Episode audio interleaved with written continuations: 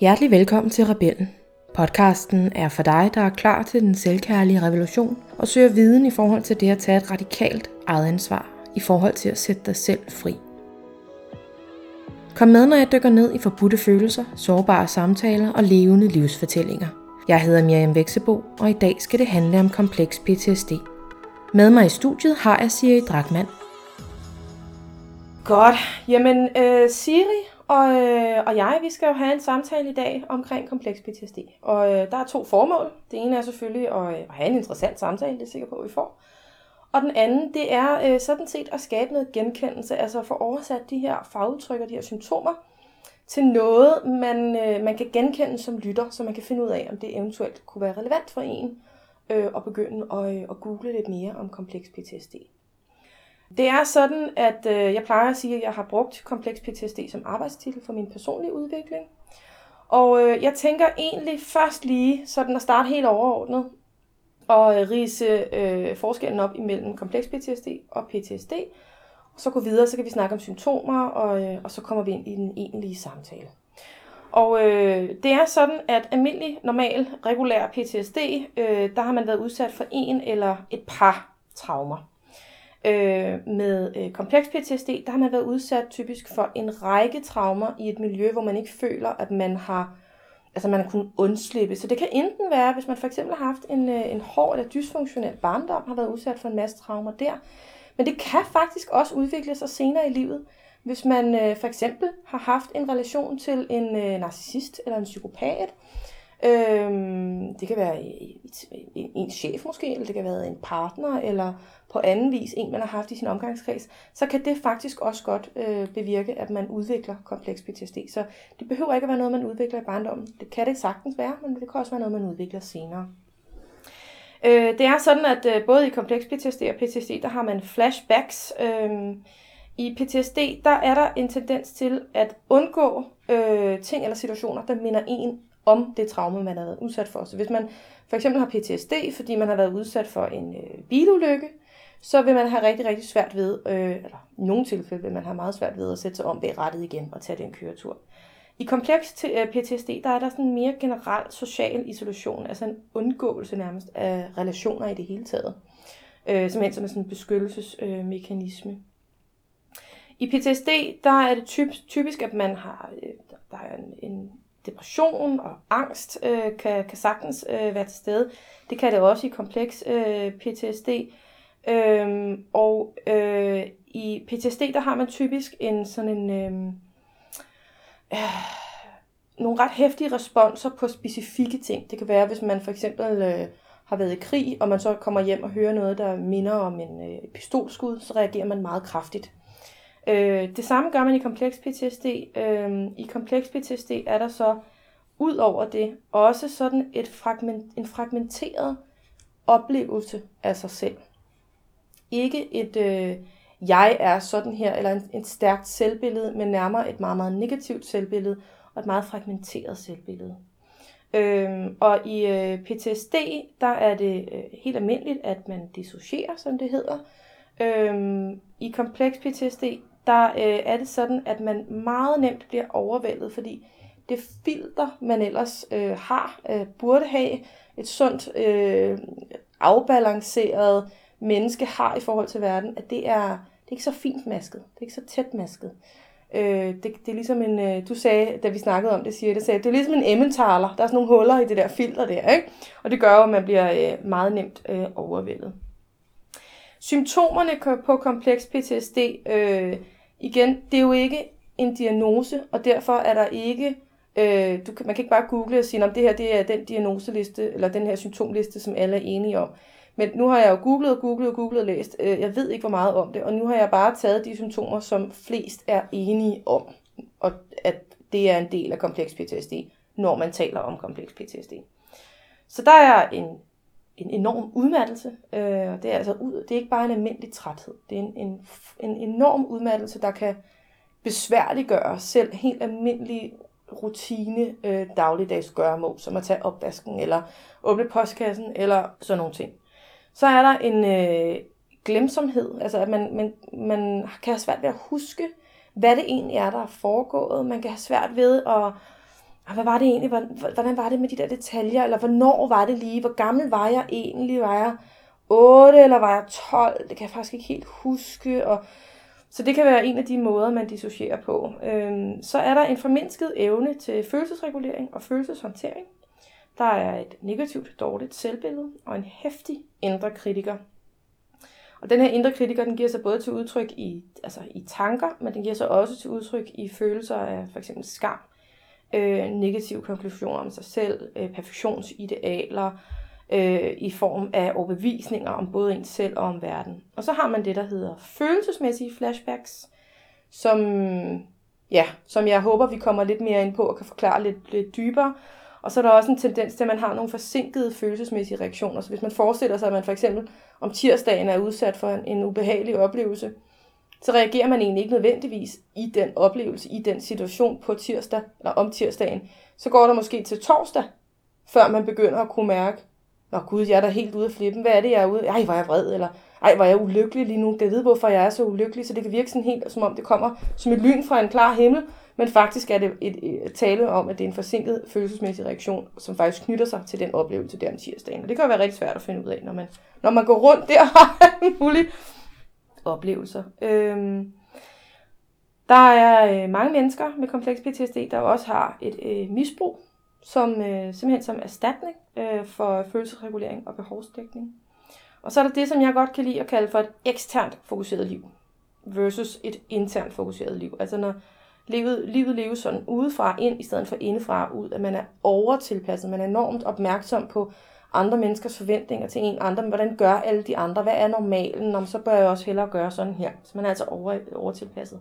Så er der den her isolation, øh, som vi også har talt om, øh, så der er en lav en tendens til at have en lav tillid til verden. En lav tillid til andre, en lav tillid til mænd, til kvinder, til sig selv, til livet i det hele taget. Og så er der det her filter, som vi også har været inde på, øh, som, som en emmentaler, ikke? hvor at, øh, at man, man nemt kan blive overvældet. Siger I, hvad, når jeg siger kompleks PTSD, hvad, hvad siger du så? Altså, hvordan forstår du øh, kompleks PTSD? Hvordan forholder du dig til din øh, forståelse af din kompleks PTSD. Hvad, kan, har du lyst til at fortælle lidt om det? Øh, ja. Jeg vil gerne give et, et konkret eksempel på øh, dengang jeg ikke var opmærksom på det, mm. og til, til nu. Mm. Øh, for, fordi jeg kan huske, at øh, jeg oven i... Øh, altså komplekst PSD, det, det består jo af mange ting. Mm. Øh, så derfor så, så tænker jeg, okay, i, i min palette, så er der også, noget, så er der også en, en høj grad af, af medafhængighed. Ja. En høj grad af sensitivitet. Mm. Og så øh, er jeg faktisk introvert, ja. men har en social side. Øh, men når jeg skal lade op, så har jeg brug for at være alene. De, de ting forstod jeg ikke, da jeg var ung. Oveni, at jeg fuldt ud kan, kan tilslutte mig øh, det, det barndomsmønster med, med en vanskelig opvækst, og, og det her med at være i en situation og i, en, i en, øh, nogle, øh, nogle skal vi sige, levevilkår, man ikke kan slippe ud af. Men da jeg så var ung, så øh, gjorde jeg jo det, at, som alle andre gjorde, tog på Roskilde Festival. Til trods for, at jeg egentlig ikke lader op, når jeg er sammen med andre. At jeg er særlig sensitiv over for lyd og andres energi. Når jeg har været et sted i 2, 3, 4, 5 timer, så har jeg egentlig fået nok, og så burde jeg gå hjem. Men det gør man jo ikke, når man er ung. Man synes jo bare, man skal, man bør feste videre, man bør drikke, man bør øh, være i på en festival for eksempel 4-5 dage i streg.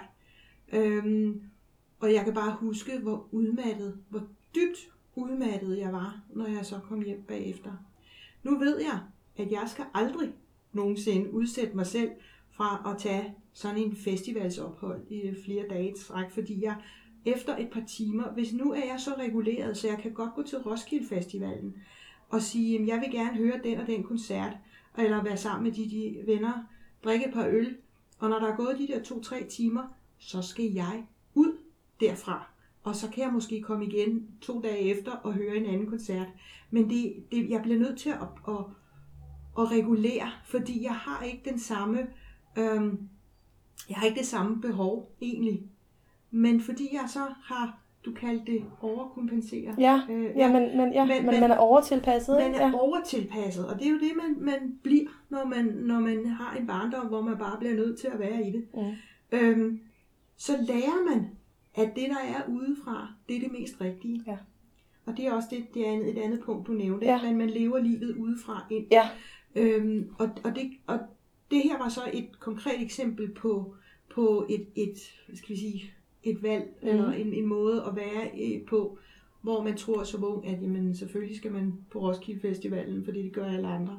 jeg synes, det er så vigtigt et eksempel, fordi det er så jordnært, ikke? Ja. Og, og, og når, da du, når du sidder og forklarer om det her eksempel, så, kan jeg, så tænker jeg, ja, ved du hvad, øh, det antal af studieture, jeg har været på, som jeg bare ikke, ikke burde have været på, altså mm. øh, introture og alt muligt, ikke? hvor at det altid er endt med, at jeg har drukket alt, alt for meget.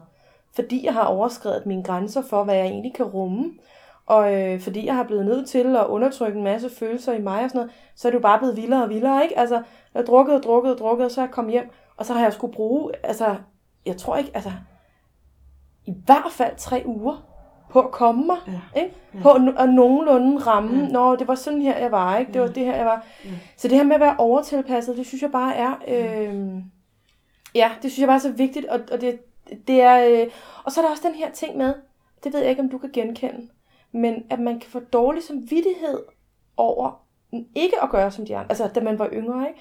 Det der med, når man ikke ved, at, hvad det er, der er på spil, og når man er overtilpasset, og når man, er, når man lever livet udefra ind, i stedet for indefra ud, så kigger man jo på andre for at se, hvad er normalen, hvad er det, de andre forventer, og så gør man sådan.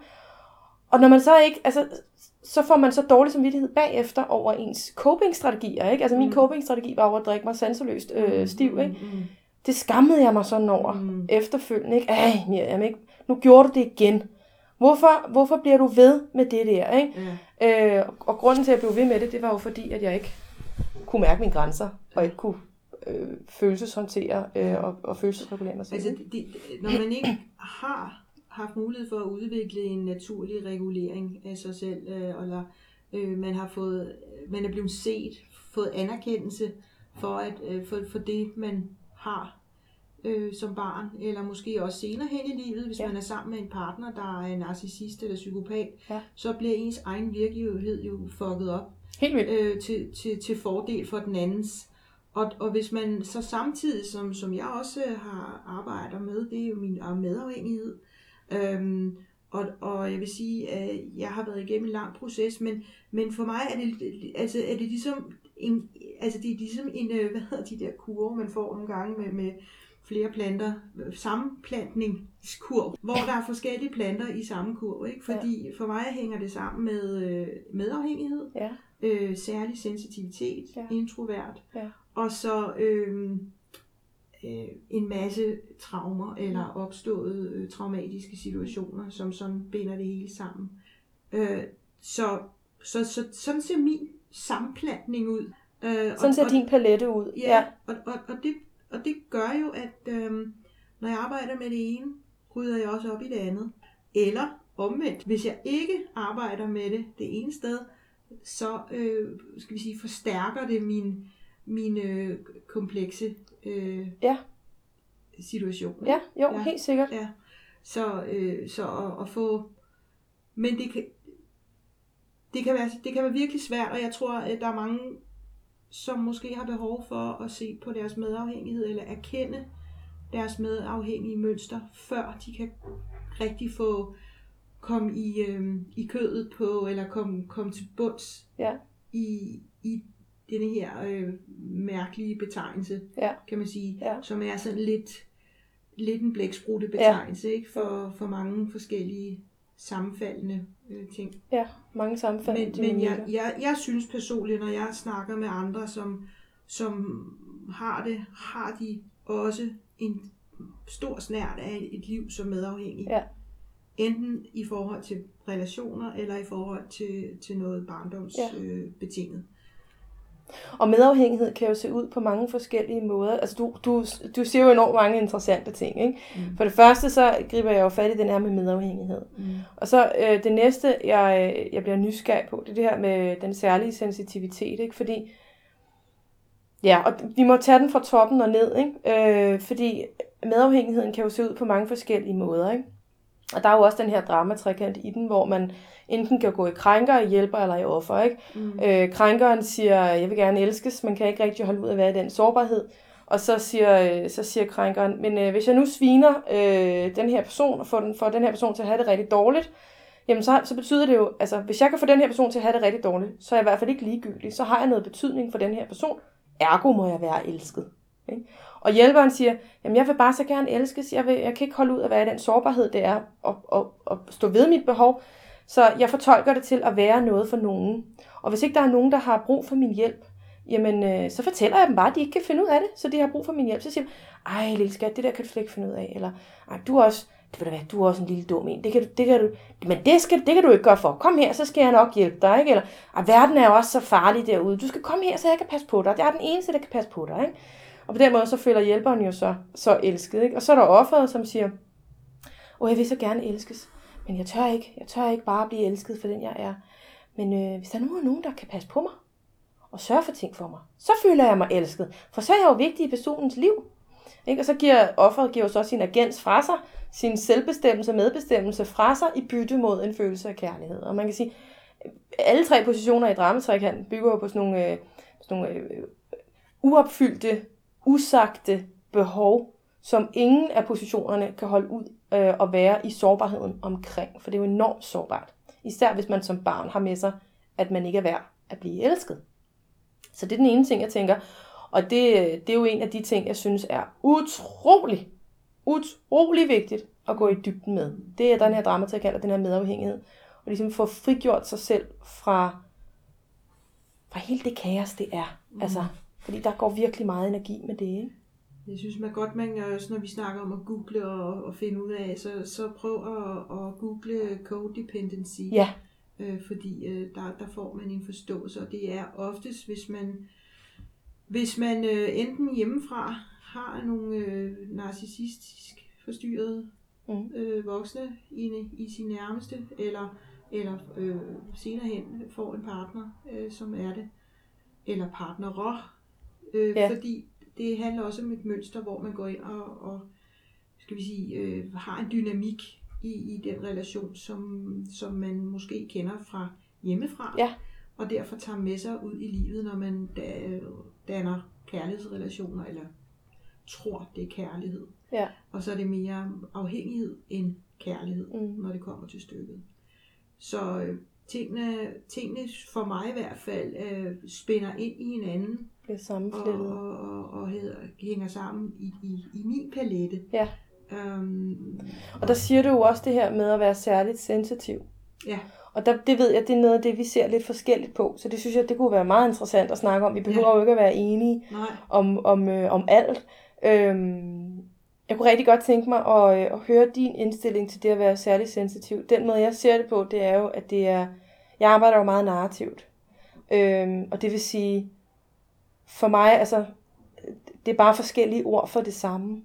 Og, og folk er hjerteligt velkomne til at tage det ord og den forklaring, som bidrager mest positivt til deres forandring og deres liv. Ikke? Og jeg ser det jo som, altså jeg ser den der særligt sensitive som, som en konsekvens af, at man, at man ikke får hørt sine grænser i tide, at man ikke får, får, øh, får får mødt sine følelser i tide, får taget ansvar på den måde, man har godt af, der bliver taget ansvar for en. Og derfor så kommer der nogle, nogle konsekvenser og nogle symptomer ud af det. Og det er jo så det, jeg mener er, er særligt sensitiv. Og jeg har mødt rigtig, rigtig mange mennesker øh, i mit arbejde med mennesker, der netop kommer og siger, at jeg er særligt sensitiv. Ikke? Og det er helt fint. Men, men jeg, man kan sige, jeg ser det på den måde. Ikke? Jeg ser det ud fra den ramme. Og det er at adskille fra, øhm, fra det at være introvert, for eksempel. Mm. Altså, jeg, jeg, jeg får den tanke, når jeg hører dig øh, beskrive den måde, altså det, det er nogle, det er, skal vi sige, det er en, en egenskab, som på en eller anden måde går i stykker. Altså, og det, det, det, det for mig at se er neurotisk. Altså, altså man, man udvikler nogle neuroser. Den måde, jeg ser særligt sensitiv på, øh, det er, at man har noget mere af det. Man har ikke noget mindre. Øh, man har, øh, for at sige det som det er, øh, større antenner øh, mod en retning. Det kan være, at man har man er meget lydsensitiv eller lugtesensitiv, lyssensitiv. Det kan også være, hvis man har en meget høj grad af spiritualitet. Så fornemmer man rigtig meget, der foregår i rummet. Mm. Øh, energier, vibrationer, andres menneskers øh, usagthed, mm. som de bærer ind i rummet til dig øh, uden at de måske er bevidst om det, øh, uden at du er bevidst om det, men, men altså, det er også den form for det er også den form for sensitivitet, jeg øh, mener, øh, som mange af os har. Mm. Og, og nogle af os har udviklet og er bevidst om vores skal vi sige, spirituelle side, eller vores, vores særlige lysfølsomhed. Altså måske de her sådan lidt mere kropslige, altså man, man kan godt mærke, at man er lydsensitiv, eller ja. lyssensitiv, eller lugtsensitiv. Øh, men når det handler om denne her evne til at opfange mange flere ting, der foregår, end, øh, end det, der bliver sagt og talt, og, de, og man, man ser de andre ikke reagere på, så tænker man måske, nå okay, det er også lidt, det, det er også bare mig. Mm. Og hvis man så oveni er medafhængig, så, så, så, så, så har man også, en, tænker jeg, en tendens til at afvise denne her naturlige sensitivitet, fordi de andre fanger den jo ikke. De mm. andre er der jo ikke. Så derfor så er det jo nok noget, det er jo nok mig, der har noget galt med. Det er nok noget, ja. Og, og, og, og, og når man i forvejen er medafhængig, så er ens egen virkelighedssans, den er jo fucket. Altså den er, den er ødelagt, eller den er ikke særlig stor i forhold til, når andre siger noget til en. Mm. Så er deres virkelighed mere rigtig mm. end ens egen. Mm. Så så nu, ja. nu, begynder, nu begynder den der, sådan, synes jeg, øh, ja, nu begynder det at blive komplekst, ikke? Jo. Og det er jo lidt sjovt, at du siger, altså fordi, øh, jeg hører dig snakke om to ting. Jeg hører dig snakke om det her med at være lydfølsom og kunne se bedre end andre. Altså, nogle har jo dårligere syn, bedre syn. Nogle har, øh, øh, er mere lysfølsomme end andre. Og sådan noget. Det er jo sådan nogle, altså, det er jo kropslige ting, som kan være medfødt eller udviklet. Det, det, det, det det, øh, det er jeg sådan set åben i forhold til. Men lige det her, når du siger det her med at kunne mærke andres usagte, altså når de kommer ind og sådan noget, det er jo for mig, øh, står jo for mig, den måde jeg forstår det på, er jo fuldstændig tydeligt et resultat af netop kodependens, af netop dramatrikanten, af netop det at være eksternt fokuseret.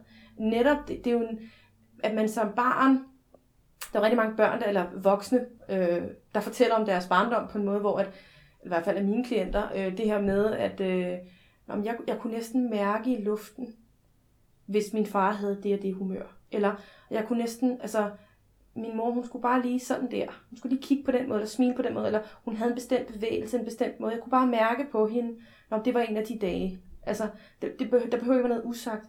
Og, og man kan sige, at de her antenner, det er jo en del af, øhm, det er jo en del af det at være kodependent, at man, at man er, og det er jo en del af det at være overtilpasset øh, på den måde, fordi man, det er sådan en, det er en, nærmest en evne, man udvikler på en eller anden måde, ikke? i forhold til at kunne overleve i det der kaos, der var som barn. Ikke? Ja, men, men, men for mig at se, så tror jeg, at den kan være der, øh, og den kan selvfølgelig, øh, det er en egenskab, som, som man bliver nødt til at udvikle for at overleve. Mm. Ja, lige præcis. Lige præcis. Og, og, og, og så kan man så sige, så er den negativ, men den kan også, også bruges til noget positivt. Helt sikkert. Altså, øh, hvis det er, at man arbejder med den og, og siger, men det er fordi, jeg bare er god til at fange stemninger, man bliver en vanvittig god psykolog, ja. eller en, altså man, man, kan jo, man kan jo vende alting Absolut. til noget, så enig. Øh, så noget positivt, ja. ikke?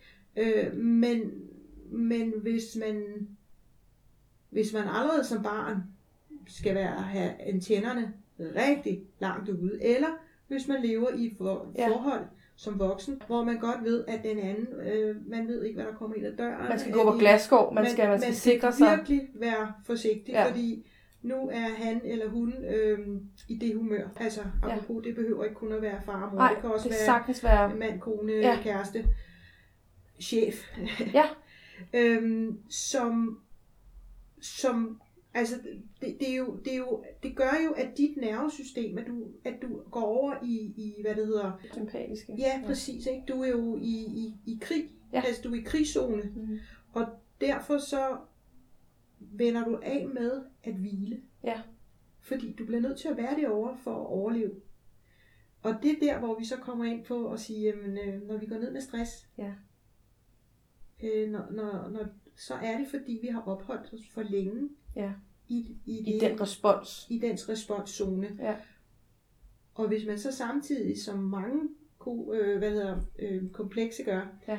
det er, at de går ikke bare ned med stress én gang, Nej, eller to gange. det bliver ofte et mønster, ikke? Fordi at man, man, man, øh, man har ned, man skal sige, man har nedsat evne til at tage vare på sig selv. Ja. Man har nedsat evne til at lytte til de symptomer.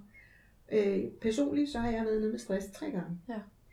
Og det, det får virkelig klokkerne til at ringe. Ikke? Ja. Altså, jeg skulle have den alle gode gange tre, Ja. før jeg virkelig forstod, at At hallo Siri, hallo, ikke? Ja. Klokken er Øhm, slået. fordi- Ja. Jamen, altså første gang, så kan man sige, at der var nogle forskellige årsager, og selvfølgelig skete det. Øhm, og så rejser man også op og børster øh, hvad det hedder, støvet af, ikke? og så går man videre, og så møder man det igen. Ja. Og ikke engang der lykkes det. Altså. Og det er jo kroppens fantastiske måde at, øh, at hjælpe os på, Helt vildt. ja. Ja. hvis, hvis vi dog bare lytter. ja, vores krop vil os Ja. virkelig det bedste, ikke? Jo. Altså det er vildt. Og nu rører du jo også noget, som, som, som øh, vækker en tanke om mig i forhold til det her, de her symptomer, vi var inde på tidligere, den her enorme udmattelse. Ja. Fordi når du siger, jamen altså, øh, altså du- du kommer ind på stress, ikke? og du kommer ind på den her stressrespons, man, man jo er i, altså, og som jo man jo naturligvis er i, når man er i overlevelsesmode. Ikke? Mm. Øhm, og noget af det, jeg i min komplekse PTSD har skulle arbejde rigtig meget med, det har været den her enorme udmattelse. Hold nu op. Altså, jeg tror ikke, jeg har ord for, hvor udmattet, altså, jeg synes udmattet er et for mildt et ord. Altså, øhm, for, for, den, for den træthed, jeg oplevede, det var jo igennem marv og ben. Hver dag føltes som en kamp. Bare det at stå op af sengen var en kamp. Og på med smilet, og du ved, hvad der er ud af, ikke? Det er jo først herinde. jeg, øh, jeg, jeg læste en, øh, fordi jeg, da jeg gik ned med stress første eller anden gang, så var jeg inde og, og læse om, øh, jeg kunne ikke rigtig forstå det, fordi på en eller anden måde, så der, der er noget, vi har undgået at snakke om, det er den der, sådan skal vi sige, undertrykte depression, Mm. som, øh, som også øh, er en del af Ja. billedet, ikke? Jo. Men den undertrykte depression i forhold til det, der, der oplever jeg, at lige pludselig stødte jeg på et rigtig godt ord for, Mm. hvad det egentlig var, jeg var. Og det var, at jeg var følelsesudmattet. Ja, det er rigtigt. Og det, og det var bare som om, yes! Det er så godt et den. Følelsesudmattet. Den Fordi- skriver jeg mig lige bag øret. Den er virkelig god. Den, altså, man er, man er, altså, hvis man løber en maraton, så, så er man udmattet. Ja. Men hvis du er følelsesudmattet, så er det altså som regel noget, hvor du har presset dig selv over længere tid Mm. på, og, og måske endda overhørt de følelser, det, altså, som gør, at øh, det ender med, at du bliver syg til sidst. Ja. Øh, så, så hvis man, hvis man øh, Og jeg var faktisk også meget syg i den periode. Og ja, vi snakker jo faktisk over mange år, altså hvor jeg bare har været følelsesudmattet. ja, Øhm, Jeg, jeg, jeg ikke, Ikke jeg længere, heldigvis, Jeg, jeg, altså. har, øh, jeg har øh, hvad det hedder, erfaring med øh, i, min, øh, i min omgangskreds nogen, som, som decideret sover hele Ja. tiden, Ja. hvor man tænker, ej, skal du nu sove igen? Men jeg, jeg har også brug for meget søvn. ja. Og jeg ved, at øh, hvis jeg mærker den der pludselige træthed, så kan det selvfølgelig skyldes, at jeg har spist for meget. Øh, altså Ja. al energien ryger ned til mig. Men det skyldes som regel også, at nu kan jeg mærke, nu er jeg altså, nu, nu, skal, jeg, nu skal jeg sove. Ja. Altså fordi, det, det er så vigtigt med søvn. Mm. Øh, det er der, jeg be- bearbejder, det er der, jeg lader op. Og jeg mener, at i dag, det samfund, vi har i dag, hvis man får 8 timers kvalitetssøvn, hvis man virkelig sover og har det godt og vågner op udhvilet næste morgen, Mm. så kan man forebygge meget. Mm. Men det er jo de færreste af os, der gør det, Mm. der har øh, en, en god lang nats En søvn. god søvnhygiejne, ikke? Ja. Jo, jo. Ja, og, og for mig, altså øh, søvn er helt sikkert vigtigt. Jeg skal, jeg skal passe min søvn.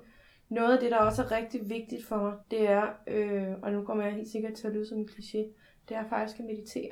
Mm. Og øh, når jeg mediterer, så fokuserer jeg jo rigtig meget på kropslig afslappning. Mm. Altså simpelthen at få givet så meget slip i min krop som Mm. overhovedet muligt. Mm. Og i starten, der fik jeg ikke så meget ud af det, men nu har jeg efterhånden gjort det i et god, godt stykke tid, altså flere år. Og, øh, og det compounder jo, altså Ja. det, det bliver jo stærkere og stærkere effekten af det. Og, og øh, det har uden tvivl været en utrolig vigtig ingrediens for mig i forhold til at slippe fri af den der følelsesudmattelse. Mm. Øhm, også fordi det her med at give slip kropsligt, på en eller anden måde, tvinger mig til at være i nuet. Mm. Altså, det bliver en, øh, jeg er her, jeg er her nu. Jeg er ikke i fremtidens bekymringer, jeg er ikke i fortidens kaos, Mm. jeg er her nu. Og det rum, det er for mig øh, enormt befriende og enormt heldigt. Og så er der jo, eller heldigt, det er måske så meget sagt, men du, jeg håber, at du forstår, hvad jeg mener. Og så er der så den anden dimension, og det er, at, og det er noget af det, jeg også kan læse i nogle af de artikler, der er omkring kompleks PTSD, at en meget almindelig ting, det kan være, at man, øh, man har faktisk har meget, meget svært ved at mærke sin krop. Altså, man har meget svært ved at mærke sin krop, man har meget svært ved at mærke signaler. Altså, og, og det der med at kunne være her, nu, i min krop, den der tyngde, den der ballast, den der tryghed, den er ikke rigtig til rådighed for en, før man får den Altså, opbygget. Sådan har det i hvert fald været for mig. Ja, øhm, jeg, jeg synes, altså fordi jeg er så meget oppe i mit hoved til daglig. Ja. Øh, nogle gange så har jeg en mistanke om, at, at øh, hvis, hvis, det, hvis det stikker he- helt af med mig, så bruger jeg nærmest kroppen som transport for, Mm. for hjernen. Ikke? Og det er jo ikke særlig hensigtsmæssigt. Men jeg gjorde faktisk allerede det, jeg var ung. Det var, at jeg var meget tiltrukket af... Jeg har aldrig været sådan god til yoga og sådan noget med at sådan strække ud og gøre sådan noget, selvom det er frygtelig sundt. Så, så øh, jeg har dyrket Tai Chi og Qigong. Ja. Og øh, fordi at min udfordring er, at hvis jeg kun sætter mig ned og mediterer, så begynder mit hoved igen, mit hjerne igen at stikke af med mig. Og jeg har prøvet send meditation, og jeg har prøvet, altså... Du har prøvet mange ting, ja. ja. Og, men der, hvor jeg går ned og får fat i kroppen, det er, når jeg stiller mig op. Altså, det kunne lige så godt have været yoga for mange, men for mig er det altså Qigong og Tai Chi. Ja. Og der finder jeg roen, der, der, der bliver jeg tvunget til at grounde og få kontakt til min, øh, til min åndedræt. Ja. Og, og, og øh, på den måde være til stede i nuet. Øh, så, jeg, så, så har man de her, øh, skal vi sige, Det her symptombillede, eller den her symptom, problematik, den her, det her udtryk. Ja. udtryk eller, eller adfærd, der øh, følelser i den retning, så tænker jeg, så skal man altså ned og have fat i kroppen Mm. også. Jeg har... Øh, der er en ting, jeg virkelig, virkelig godt kunne tænke mig at tale med dig om. Øh, og det er den indre kritiker. Fordi øh, mange med kompleks PTSD har en ret hæftig indre kritiker. Jeg har fundet et øh, citat, jeg gerne vil læse op for dig. Og så kunne jeg godt tænke mig, at vi snakkede lidt om det. Vil det være okay med dig? Det lyder godt. Ja. Det er en, der hedder Pete Walker, som er øh, fantastisk dygtig. Han øh, skriver sådan her. Og det er så på engelsk, så øh, I må bære over med mig, hvis, øh, hvis I sidder derude og har svært ved engelsk. Øh, men den lyder i hvert fald sådan her. Ongoing experience convinces me that some children respond to pervasive emotional neglect and abandonment by over-identifying or even merging their identity with the inner critic and adopting an intense form of perfectionism that triggers them into painful abandonment, abandonment flashbacks every time they're less than perfect or perfectly pleasing. Og øh, jeg synes bare, altså da jeg læste det citat, jeg, jeg fik nærmest kuldegysninger, fordi det er jo noget af det, jeg oplever rigtig, jeg har haft rigtig meget på den her måde. Men det er også noget af det, jeg ser hos nogle af mine klienter. Det her med, at den indre kritiker er ikke bare en indre kritiker, men den nærmest er merged, altså blevet kombineret med ens egen identitet. Som om, at den stemme, man blev opvokset med øh, af sine forældre, eller den stemme, man har fået indkodet i den toksiske relation med en psykopat senere hen, den har erstattet ens egen stemme. Og så kan det være rigtig svært at leve et liv, der er konstruktivt, selvkærligt, omsorgsfuldt. Øhm, det kan være rigtig svært at mærke sine egne behov, øh, opfylde egne behov, øh, følelsesregulere, øh, følelseshåndterer. Og jeg, jeg tænker, jeg synes faktisk også, at det hænger sammen med det her med de følelsesmæssige flashbacks eller de forsinkede reaktioner, fordi det bliver en måde, vi, vi har jo en tendens til som mennesker at opsøge det, der er velkendt, det kendte. Så er det jo så øh, nogle gange sådan, at det kendte er ikke særlig sundt for os. Og det her med at internalisere en indre kritiker på en måde, så den nærmest erstatter, eller i hvert fald bliver merged med ens nu, egen nu, stemme. nu synes jeg, du bliver meget faglig. Hvad, hvad mener du med internalisere? At tage det ind på en måde, som om det var ens eget. Okay. Godt du spørger, og godt du siger til.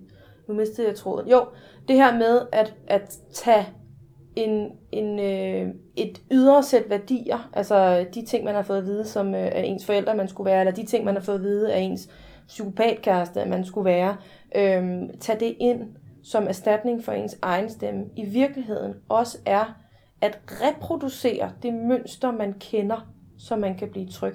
Så man, man på den måde skaber et system inde i sig selv, hvor man traumatiserer og retraumatiserer sig selv på den måde, man blev traumatiseret eller retraumatiseret. Hvad tænker du, når du hører det her, det her citat, og når du hører mig plapre løs om det her? Hvad tænker du så? Jeg synes, det, jeg synes, det er et meget stærkt øh, statement. Øh, jeg kan forstå, at, du, øh, at den slog. Ja, ja fordi den ramte rigtig meget plet. Ja, Og så er der jo den her med, der er jo mange, der... Det her med perfektionisme, ja, for eksempel. Ja, Det er jo sådan en tematik i vores samfund. Ikke? Så jeg får mange, meget ofte får jeg sådan et spørgsmål, jamen, er, hvorfor er perfektionisme dårligt? Hvorfor? Mm. Jamen det er det jo, fordi det er et ideal. Det er en idealtanke. Du kan aldrig nå idealet. Det fratager din succes.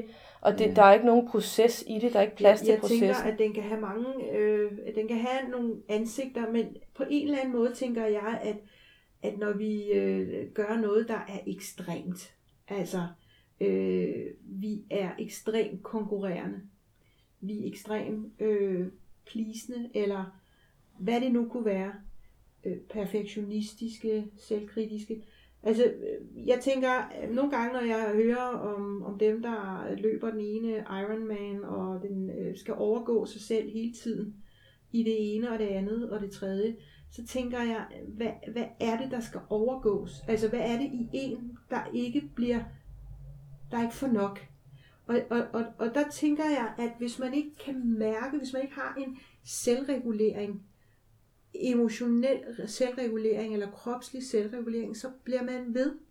Man presser sig selv, og jeg, kan, jeg kender det fra mig selv nu, ikke fordi jeg er Ironman. Altså det er, ikke, det er ikke sport extreme. Nej, Jeg tror for mig er det work extreme. Ja.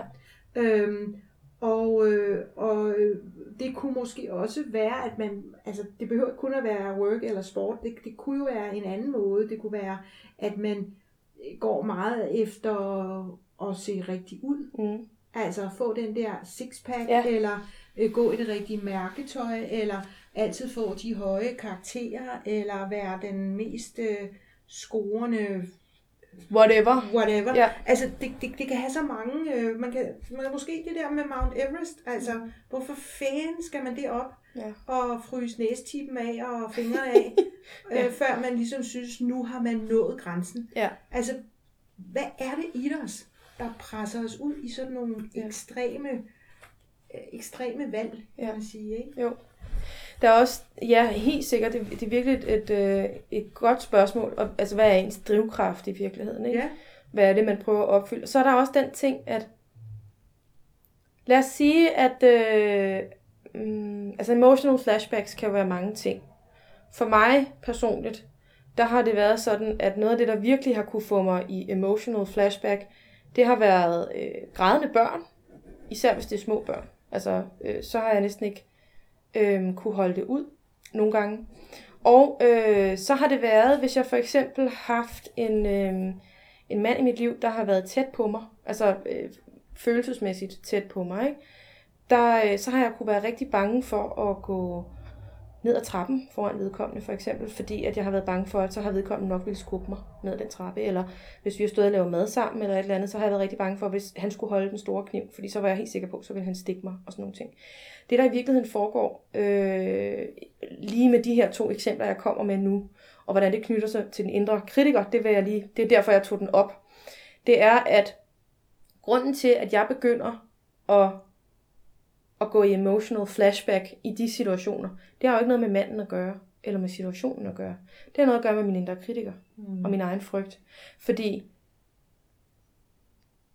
der, er, der har været et indbygget system i mig, nu kommer vi ind på den her isolation, der har været et indbygget system i mig, hvor at selve det at have tætte relationer har været farligt, har føltes farligt. Som en indre kritiker skal jo passe på mig. Det er jo det, den er designet til. Den skal jo passe på mig. Den gør det så på en, har gjort det på en utrolig ubehagelig måde, men det er ligesom derfor, den er blevet designet. Den skal passe på mig, den skal opfylde de, prøve at opfylde de grundlæggende behov, jeg har. Ikke? Og øh, et af de grundlæggende behov, jeg har haft, det har jo været tryghed. Tryghed fra farlige relationer. Ikke? Så når jeg har haft en mand øh, tæt, på mit, tæt på mig følelsesmæssigt, så har det jo været så farligt. Så, så farligt mm. for mit indre barn, eller hvad man skal sige, for lille Miriam, der sidder nede i maven. Ikke? Ja. Hun har været redselslagen. Og så har min indre kritiker sagt, nu skal du passe på, Miriam. Mm. Den her mand, han er skide farlig. Mm. Han er ligesom den og den person. Han er ligesom, kan du huske dengang? Kan du huske, nu, det er jo det samme. Det er den samme situation. Mm. Du må ikke, nu skal du passe på. Du skal ikke lave mad med ham. Du skal ikke mm. gå foran ham på trappen. Du skal passe på, og du skal mm. dudle, og du skal, nej, sådan må du ikke sige, og nu skal du gøre, og nu må du mm. derud af, ikke? Mm. Og det er jo en stor emotional flashback, mm. som bliver på en eller anden måde, øh, i, i varierende grad, trigget, triggeret af mm. min indre kritiker, som jo forsøger at give mig det, som mit en, lille Miriam har behov for, som er tryghed, ikke? Mm. Og så kører den i sådan en, en uh, rulle, ikke? Ja. sådan en herlig rulle af ting. Og, og øh, jeg kan huske, at jeg på et tidspunkt, der var en psykolog, der spurgte mig, jamen har du flashbacks? Og der sagde jeg jo nej, fordi jeg tænkte, det var ligesom man så i filmen, ikke? Ja. at man ligger i sengen og sover, og så, så vågner man drøbende af sved, ja. ikke? og skriger ud i natten, og, og, øh, eller man hører en dør smække, og så, så, går man i, så bliver man overvældet af billeder, og, og man kan ikke rykke sig, og sådan Altså sådan, og så, så jeg sådan, nej, det har jeg da ikke. Men det har jeg jo haft. Det var bare emotional flashbacks. Og det er derfor, jeg synes, ja. det er meget vigtigt at tale om, fordi hvis ikke man ved, at emotional flashbacks er en ting, jamen, så ved man det jo ikke. Altså, så, yeah. det, men der er, jo ikke, der er jo ikke nogen, der taler om det. Har du haft emotional flashbacks? Altså, hvad tænker ja, du om masser. koblingen altså, mellem... Ja, øh, øh jeg, jeg, øh, jeg har det... Øh, sådan noget som... som øh, altså, det er noget med, at man øh, ud af nogle sammenhæng, der ikke har været, for, øh, har været gode, mm. sunde, mm. ordentlige, mm. får nogle overbevisninger. Ja. Og, og så navigerer man ud fra de øh, overbevisninger. Ja. Og det er ikke altid, at det er rigtigt eller godt for en. Nej.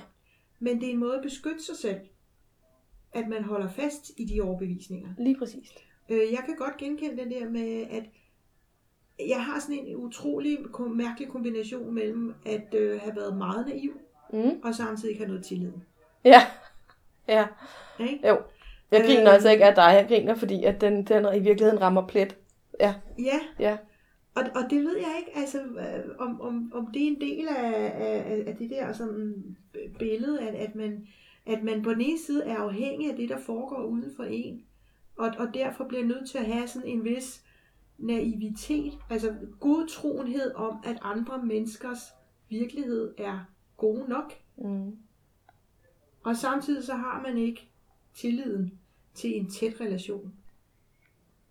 Nej, det er rigtigt. Altså, det, det er sådan en mærkelig, øh, mærkelig øh, vekselvirkning, ikke? Ja. ja.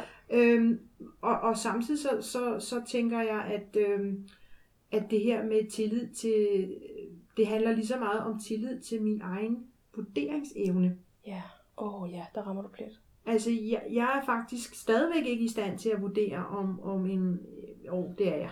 det er jeg, men det er bare for at, at gøre ty- situationen lidt tydeligere. Når man står i det, ja. så er man ikke altid god til at vurdere, om en relation er god for en eller ikke. Og det behøver, det selvfølgelig kan snakke om en kærlighedsrelation, det kan også være, er, at det her job et godt match for mig? Er det her arbejdsmiljø et godt match for ja. mig? Er denne her bolig, er det her sted, et, er, det, er det godt for mig? Alle de der, øh, skal vi sige, hvor nogen, altså jeg synes, nogen de går bare ind og siger, det her det er ikke noget for mig. Mm. Eller, nej, det kan godt være, at jeg har fået tilbudt den her fede stilling, men det er bare ikke et sted, jeg vil arbejde. Altså, den har man ikke opbygget. Nej. Fordi man, øh, man kan ikke mærke, hvad der er godt for en. Nej. Og det, det er jo et kæmpe problem. Ja. Fordi man tager nogle åndssvage valg. Man tager nogle valg, man ikke kan holde ud og være i på, på I længden, sigt, ja. og som decideret kan skade en. Og derfor er det så vigtigt at, at, at, at få, få styr på det. Mm. Altså få, få det, arbejdet med det. Mm. så man igen kan træffe de rigtige øh, omsorgsfulde, selvomsorgsfulde valg for en selv. Ja. Jeg kommer til at lægge øh, en, øh, en liste her under den her podcast omkring, hvor, øh, altså, hvordan man kan teste eller prøve at håndtere øh, følelsesmæssige flashbacks, emotional flashbacks. Fordi det var i hvert fald noget, jeg ville have været glad for at have fået dengang, mm. så jeg ikke selv behøvede at udvikle det. Mm. Øhm, noget af det sidste, jeg godt kunne tænke mig at, øh, at tale om, det er vejen ud. Altså, hvordan, hvordan kan man befri sig selv, eller hvad man siger. Ikke? Fordi jeg tror jo ikke på, at noget er statisk. Altså, og det, det tror du jo heller ikke. Jeg tror sagtens, at man kan, man kan udvikle sig, og man kan lære nye måder, og man kan vokse, og man kan unde sig selv det godt, og finde hjælp og støtte, og, øh, og give sig selv den tid og tålmodighed, der skal til. Mm. Og, og, og det synes jeg, det, det, det er meget, meget vigtigt for mig at sige, at sådan har jeg det faktisk nærmest med alt. Mm. Øhm, jeg, jeg har tænkt lidt over min vej ud, altså sådan, hvad de ting, jeg har gjort. Jeg kunne også rigtig godt tænke mig at høre dine, altså dit take på det. Så hvis jeg lige lægger ud her med at sige, at noget af det, jeg i hvert fald har, øh, har haft rigtig god gavn af, det er at få styr på min indre samtale. Simpelthen. Få styr på min indre kritiker, kunne få adskilt den fra min egen stemme, og få, øh, få, øh, få øh, ansat den indre kritiker på en ny kon- kontrakt, kan man sige. Ikke? Altså hyret den på en anden stilling øh, med nogle andre parametre og sådan noget. Så øh, det her med at leve en meningsfuld tilværelse for mig har været utroligt, utroligt vigtigt. Simpelthen at finde ud af, hvad er vigtigt for mig i mit liv? Hvad er det, jeg godt vil? Hvordan skal min hverdag se ud? Hvad skal den fyldes med? Øh, og så er der den her med at tanke på for at få. Altså det vil sige, når jeg har fået mine 8 timer søvn, og jeg har mediteret, hvis jeg så stadigvæk er træt, så handler det ikke om, at jeg er træt. Så handler det om, at jeg skal tanke på for at få.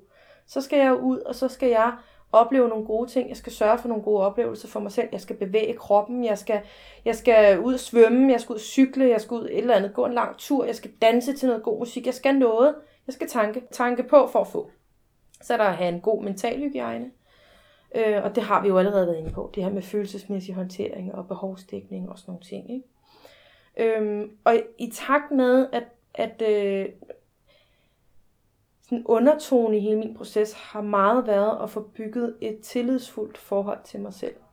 Og det behøver ikke at være perfekt. Jeg har lavet mange fejl i min proces, eller hvad man skal sige, men det her med at tænke på det i forhold til sådan en optimeringstanke. Ikke?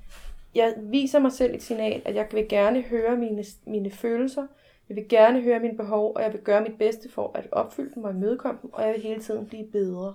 Altså, øhm, så er der mod i det hele taget, ikke? Altså, mod i forhold til at kaste sig ud i det, og, øh, og, og øh, get your hands dirty, altså, ikke? Øh, og lade være med at flygte fra den der frygt der, øh, men, men eje den i stedet for, altså, så hiv den op med rodet og ej den.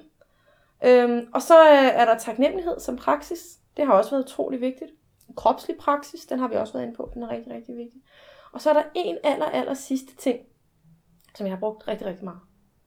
Og det er det, der hedder fortids, nutids og fremtids jeg. Og det er sådan på den måde, at øh, i hvert fald øh, en del af min komplekse PTSD, det har været, der har været meget, meget øh, ringe grad af konsekvenstænkning. Altså, det har meget været sådan noget reaktion. Altså, jeg har været i reaktion rigtig meget i mit liv, ikke? Reaktion på alt muligt. Øhm, og, og i reaktioner er der ikke så meget konsekvenstænkning. Så øh, da jeg lige pludselig en dag gik op for mig, prøv at høre, Miriam, hvis, øh, hvis vi skal fremad, og det var sådan, jeg talte til mig selv, hvis vi skal fremad, vi tre. ja, hvis vi skal fremad, så bliver vi nødt til at, øh, at kunne samarbejde. Ikke? Det bliver vi nødt til. Så øh, fra nu af, så bliver det sådan, at øh, nutids Miriam, hun gør ting, der er gode for fremtids Miriam. Og fremtids Miriam, hun stopper op, og så takker hun fortids Miriam. for det gode oh, arbejde, hun har gjort, ikke? Ja, og det, det var jo den måde, jeg kom ud af. Jeg havde jo massiv gæld på et tidspunkt, ikke? Med rude, det klassikeren. Rudekuverterne i skuffen, og klatgæld over det hele, og jeg var i riber, så det hele var forfærdeligt, ikke? Altså, så var der en dag, hvor jeg tænkte, fremtidsmiriam, har hun lyst til at vågne op med den knude i maven over den økonomi? Mm. Nej, nå. No. så betyder det, at nutidsmiriam må små ærmerne op, ikke? Mm. Ud og åbne postkassen, tømme den der øh, skuffe der, ringe til dem alle sammen, få lavet afdragsordninger, ikke? Troligt skrive det hele ned. Hver måned gå ind. Nu skal nutidsmiriam gå ind, og så skal nutidsmiriam også takke fortidsmiriam for, at hun faktisk har øh, afdraget som aftalt og alle de her ting. Ikke? Mm. Og da gælden så var færdig, så var det jo bare kæmpe high five, både fortids, nutids og fremtids Miriam kunne give sig selv, ikke? Altså, Mm. Fantastisk godt eksempel. Ja, ikke? Ja. Ja, så dem, jeg synes bare lige, at jeg vil give det fif med, fordi det er virkelig noget af det, der har hjulpet mig. Ja. Mm. Mm. Hvad, har du lyst til at dele, altså hvad, øhm, har der været nogle særlige ting, der har, altså, Altså, jeg, for dig? jeg, jeg øh, kan genkende noget af det, du siger, og noget af det, som også bliver anbefalet, øh, det, det her med at få nogle daglige rutiner Ja. for sig selv. Ja. Altså simpelthen næsten skrive ned på en liste. Har du husket det? Altså start med at bruge de første time eller halvanden om morgenen. Eller øh, altså simpelthen få ind dig selv og din, øh, skal vi sige, din, din, øh, det der, der gør, at du kommer ind i nogle rutiner, om det så er meditation, eller det er at, øh, hvad hedder, øh, bruge tandtråd. Altså få det ind i et, få det ind i en daglig rutine. Altså selvpleje, simpelthen få selvplejen Simpelthen. ind i en daglig rutine. Ja. I love it, det Ja, er, ja. ja. Og, og, og så er der mange, der siger, at altså, det er det, man gør, når man er på kur, eller man... Øh, øh, altså, Vi snakker jo ikke kur nu nej, her. Men, men altså, den daglige rutine med sig selv på en eller anden måde, der får, der får, der, der altså nu snakker om nutids Miriam, Ja. altså, fordi det, det nutidsrutinerne Miriam gør i sine daglige rutiner nu, Ja. det er det, der, det, er det den fremtids Miriam bliver bygget på, ikke? Ja. Så jeg, jeg bruger også meget at have noget disciplin, og, og det er ikke altid, altså jeg er ikke perfekt, så nogle, Nej. der er nogle perioder, hvor der bare sker for meget, og så kan jeg mærke, at det første, jeg slækker på, det er mig selv. Mm. Det er mine behov, det er min, min sport, eller min, øh, Ja. mine rutiner, og det er bare det dummeste, man kan gøre. Ja. Øhm, faktisk er det lige modsat det, der, der det, de kloge gør. For eksempel en som Gandhi, når han var i... Øh, når han var, havde store øh, konflikter eller ting, han skulle løses, løse, så sagde han, Nå, nu, nu er det, at jeg skal meditere dobbelt. Ja. Fordi at, altså, ja. Og, så man skal måske, når i, en, i de perioder, der er rigtig svære, så skal man faktisk doble op på sin Ja. ja. rutinetid. Det kom, jeg, jeg hørte sådan et citat eller sådan en ting forleden dag. Jeg får lige sådan et billede ind i mit hoved, Mm. hvor der står, uh, meditate half an hour each day. If you don't have time, meditate one hour each day. Præcis, lige præcis, lige præcis. Ja. Ja, ja, Ja. ja. Øh, hvad, hvad ellers? Øh, øh, min vej ud, det har jo været at deltage på nogle, øh, nogle workshops og nogle, øh, hvad det hedder, jeg har fulgt en, der hedder Judy May McMurphy, en, Ja. en irsk kvinde, ja. som øh, netop fik mig gjort opmærksom på begrebet, Ja. og som har rigtig meget, nogle fantastiske workshops omkring det, øh, som arbejder meget med codependency blandt Også, andet, ja. og særligt sensitiv, og der hvor det gik op for mig, og altså, jeg vil sige, det der har været det sværeste, det var at erkende. Den periode, hvor jeg måtte erkende over for mig selv, at jeg havde det. At jeg, at jeg faktisk havde de udfordringer på den måde. Det, det, det var lige før, jeg bare havde lyst til at lukke låget på igen, og så Ja. glemme alt om, at Ja. jeg havde fået det at vide. Ikke? Og der kommer modet ind også, ikke? Ja. Fordi det kræver Jeg altså mistede- noget mod at være sandfærdig. Ja, Ja. ja. ja fordi det, der er ikke nogen quick fix. Nej. Det, det tager tid, og det tager dedikation. Og så er det også vigtigt at sige, at selvom det ikke er et quick fix, og selvom at det tager tid og kræver dedikation, så det er jo ikke sådan, at man først oplever alt det dejlige, når man er færdig. Nej. Altså man skal se det som sådan en hane, man, man åbner op langsomt. Ikke? Ja. Der kommer flere og flere dejlige ting. Så det er ikke sådan, at nu skal, hvis du sidder derude og tænker, ja, jeg har nok kompleks PTSD. Åh oh, nej, nu skal jeg i gang med 10 års arbejde. Nej, slap lige af en gang, ikke? men Det er sort-hvide tanke. ja. Ja. Men- Øh, Jamen, det er rigtigt, Ja. ja. men jeg tænker også, at man øh, må tage de små øh, sejre, Ja. ja. mens de er der. Ja. Men, men samtidig, så har jeg også erfaret, at der kommer, der er ikke en eller anden rød løber, der siger, fanfare, Nu er og du færdig." Nu er i mål og sådan noget. Det er, det er, en, øh, det er en livsproces, Ja. og det er en rejse. Ja. Og, og, og øh, altså, man, man, må, man må, det som jeg tænker, der er enormt vigtigt, det er at acceptere at elske sig selv hele vejen på den Ja. rejse. Åh oh, ja, det er så rigtigt. Ja. Ja, det er så rigtigt. Elsk dig selv hele vejen på den rejse. Omsorgsfuldt, nænsomt og tålmodigt. Jeg vil lige øh, sige en aller sidste ting, og det er, øh, nu vi snakker om den her proces mod friheden, ikke? at sætte sig selv fri. Det er med, Pete Walker, han siger jo også på et tidspunkt, at en, en af tingene, man også godt meget nemt kan have, når man har kompleks PTSD, det er nemlig sort-hvid tanke. Og det kan være rigtig svært i en helbredelsesproces øh, for en person, der har sort-hvid tanke, mm. faktisk at opleve sig selv i bedring, fordi en, en sort-hvid tanke, der er ikke proces i. Der er, jeg er rask, eller jeg er syg. Jeg har ingen emotional flashbacks, og dermed er jeg rask, eller jeg har en, og så er jeg syg. Altså, og, og der, øh, der er det vigtigt at huske på, at hvis man har kompleks PTSD, og hvis man har sort-hvid tanke, og man går i gang med den her proces, at man så får hjælp til at se ens sejre, ens succeser, som du også siger. Det med, at det er vigtigt at tage de sejre, der er, og også at se dem for, for hvad det er, for der kommer ikke en rød løber for enden af, af den her øh, vej, man går, vel? Altså, øh, ja. Siger jeg vil, jeg vil sige tusind, tusind tak, fordi du havde lyst til at tale med mig, fordi du stiller op og har lyst til at bidrage på den her måde. Øh, det er jo noget af det, som, øh, som i mit liv er enormt enorm meningsfuldt, det her med at forvandle min smerte til mening. Ja. Det er jo blandt andet at dele de Præcis. indsigter, jeg har fået øh, i min rejse. Og det er også noget af det, jeg oplever ved dig. Ja. At du også gerne, altså det er jo også, det er jo også den proces, du er i, ikke? Jo, fordi det, der er enormt vigtigt altså for mig at se, det er, at man, øh, man ikke er alene. Ja. Der er mange, der tager den her rejse. Og vi kan hjælpe hinanden. Yes. Vi kan hjælpe hinanden. Det var det for nu. Øh, jeg håber, at du som lytter øh, har fået noget godt med dig. Hvis du slet ikke kunne genkende dig i noget af det, vi har talt om, jamen øh, så håber jeg alligevel, at du har synes, det var en interessant samtale. Det er jeg ret sikker på. Jeg synes i hvert fald, det var en enormt interessant samtale. Så det er så spændende at tale med dig, Siri. Tak. Lige måde. Tak til dig, Siri. Tak til dig, øh, Tak, og tak til jer. Ja. og tak til jer derude for at lytte med.